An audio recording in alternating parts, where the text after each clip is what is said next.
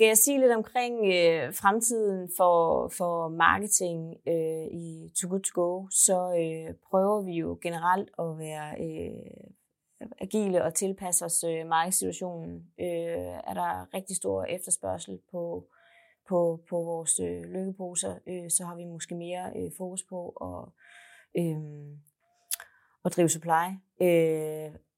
Er der lige pludselig ikke så mange, der henter vores poser, så er det forbrugeren, vi skal have fokus på. Fremadrettet skal vi blive endnu mere datadrevne, end vi er i dag. Vi har som sagt det her segmenteringsstudie på vej, som kommer til at gøre os rigtig meget klogere på, måske ikke hvem er de forbrugere, vi arbejder med, men hvad er deres adfærd, og hvordan kan vi målrette vores kommunikation bedre. Det glæder jeg mig rigtig meget til. Så kan man også kigge på kanaler. Vi er som sagt...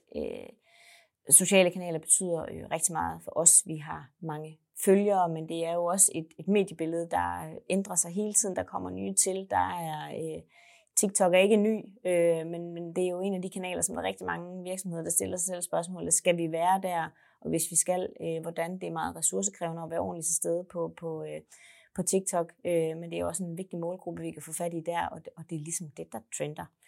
Så det skal vi nok have kigget ind i. Det glæder jeg mig også rigtig meget til, men vi skal have fundet en rigtig måde at gøre det på. Og så er det spændende, hvor i forhold til, hvordan verden ser ud om et halvt år, om inflationen stadigvæk buller derudad, så det i høj grad er det værditilbud, vi har, eller den værdi, du får for pengene i en pose, der i høj grad driver forbrugeren, eller verden ser anderledes ud, som kommer til at have stor indflydelse på, hvad er det for noget indhold, vi arbejder med, og hvordan er det, vi kommunikerer.